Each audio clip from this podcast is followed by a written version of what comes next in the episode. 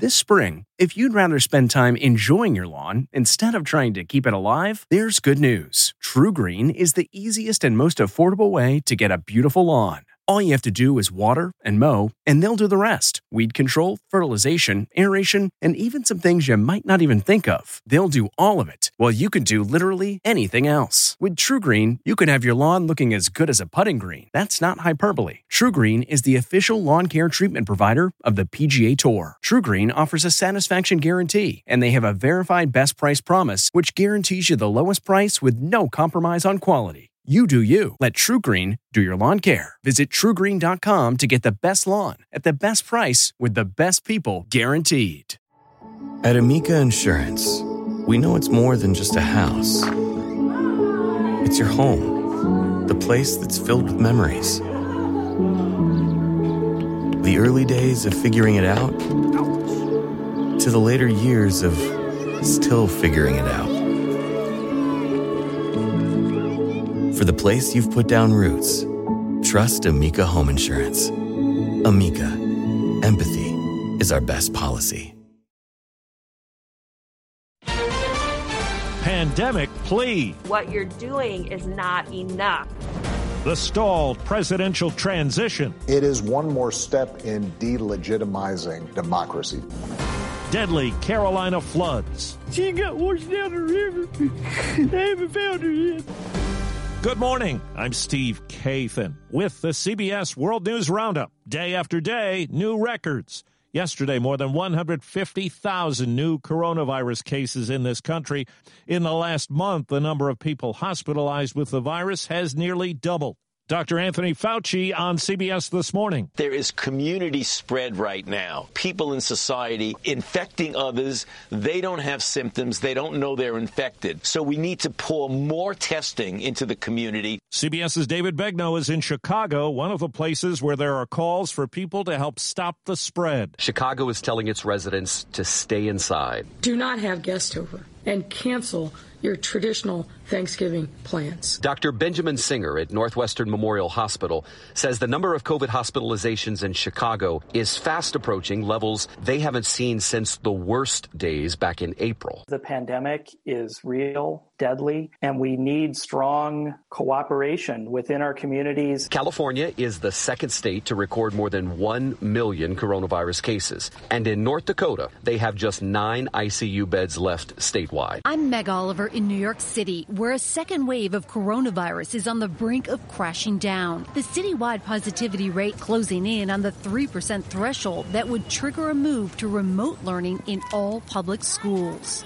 Mazia Lugo says all remote would be devastating for her three-year-old son Ozzy, who is autistic. He cannot sit for more than 10 minutes. After that, he's just frustrated. He's crying. In New Jersey, the surge is worse, announcing this week its highest daily case total since April. We've heard from Supreme Court Justice Samuel Alito about the stepped-up COVID clampdown. The pandemic has resulted in previously unimaginable restrictions on individual liberty we surely don't want them to become a recurring feature after the pandemic has passed. He told the Conservative Federalist Society he's not criticizing the moves or trying to underplay the severity of the pandemic. Federal health officials have reached a deal with major pharmacies to distribute free COVID vaccine shots once they're available.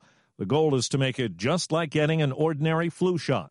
Well, China is the latest nation to congratulate President elect Joe Biden. CBS News now projects the Democrat has won Arizona to add to his electoral vote total. CBS's Paula Reid says a key man in the new administration was on MSNBC. Ron Klain warned the Trump administration's refusal to cooperate in the transfer of power will soon begin to have real impacts. There are officials inside the Department of Health and Human Services planning a vaccination campaign for the months of February and March when Joe Biden will be president. And so the sooner we can get our transition experts into meetings with the folks who are planning that vaccination campaign, the more seamless the transition. Klain said he was encouraged by the growing number of Republicans who say that Biden should at least get access, including the president's allies like Lindsey Graham and Ted Cruz. You want whoever is going to assume that office to be aware of the significant threats. Some Republicans say the briefing should wait until all the votes are counted or recounted. I'm Cami McCormick. A letter from over over 150 former national security officials is warning of risks in the transition delay. That letter was sent to the General Services Administration Chief, Emily Murphy, and it urged her to ensure the smooth transfer of power and allow access to information pertaining to national security issues, as well as the president's daily brief and pending decisions on possible uses of military force. The Department of Homeland Security and top cyber officials say the election was the most secure in American history, with no evidence any voting system was compromised. Georgia's voting system manager, Gabriel Sterling, says that truth might not be enough to change some beliefs. There's a swath of voters that'll say those machines cheated. Those machines miscounted. Somebody hacked them. Former President Obama tells CBS News the Trump administration's reluctance to accept defeat is cause for concern. I'm more troubled by Republican officials who clearly know better, are going along with this, are humoring him in this fashion. It is one more step in delegitimizing not just the incoming Biden administration, but democracy. He'll be on CBS's Sunday morning and 60 Minutes.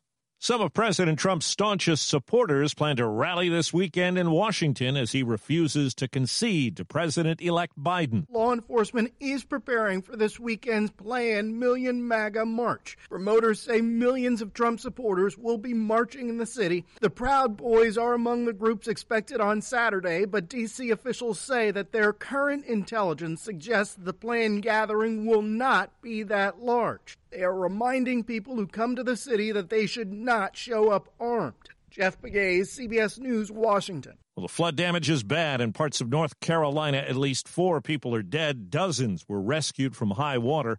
Melissa Fry says several people, including her sister in law, were washed away when floodwater raged through a campground. I'm feeling lost because I'm sitting here praying to God that she's okay and that she's caught on to something and that they'll find her. At least one death in Florida is linked to Tropical Storm Eta, which caused flooding in the Tampa area.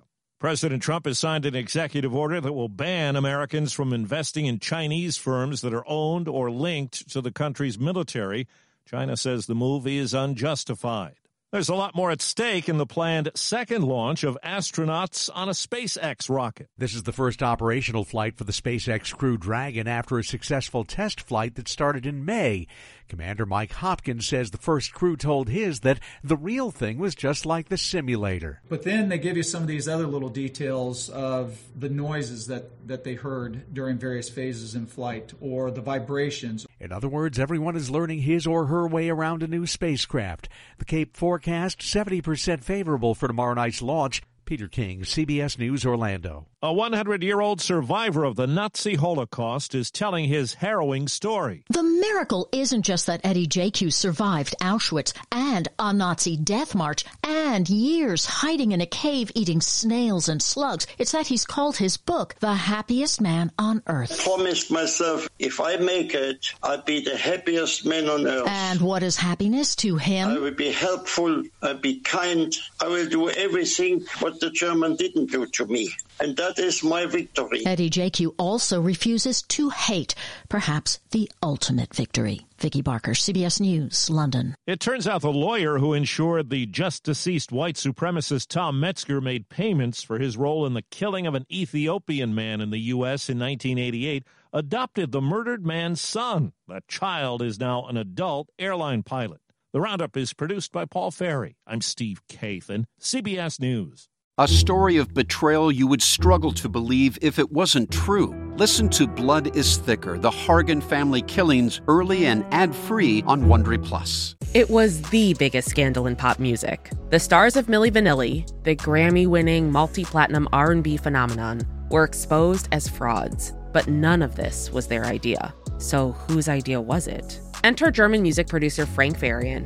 He saw the success of acts like Michael Jackson and Prince, and he wanted in, no matter the cost. So he devised the perfect pop heist. Two once in a lifetime talents who were charismatic, full of sex appeal, and phenomenal dancers. The only problem? They couldn't sing. But Frank knew just how to fix that. Wondery's new podcast, Blame It on the Fame, dives into one of pop music's greatest controversies and takes a never before heard look at the exploitation of two young black artists. Milli Vanilli set the world on fire, but when the truth came out, Rob and Fab were the only ones who got burned. Looking back now, it's hard not to wonder why did everyone blame them and not the man pulling the strings? Follow Blame It on the Fame, Milli Vanilli, on the Wondery app or wherever you get your podcasts. You can binge all episodes of Blame It on the Fame early and ad-free right now by joining Wondery Plus. For more than two centuries, the White House has been the stage for some of the most dramatic scenes in American history. Inspired by the hit podcast American History Tellers, Wondery and William Morrow present the new book, The Hidden History of the White House. Each chapter will bring you inside the fierce power struggles, the world altering decisions, and shocking scandals that have shaped our nation. You'll be there when the very foundations of the White House are laid in 1792, and you'll watch as the British burn it down in 1814. Then you'll hear the intimate conversations between FDR and Winston Churchill as they make plans to defeat Nazi forces in 1941 and you'll be in the Situation Room when President Barack Obama approves the raid to bring down the most infamous terrorist in American history. Pre order The Hidden History of the White House now in hardcover or digital editions wherever you get your books.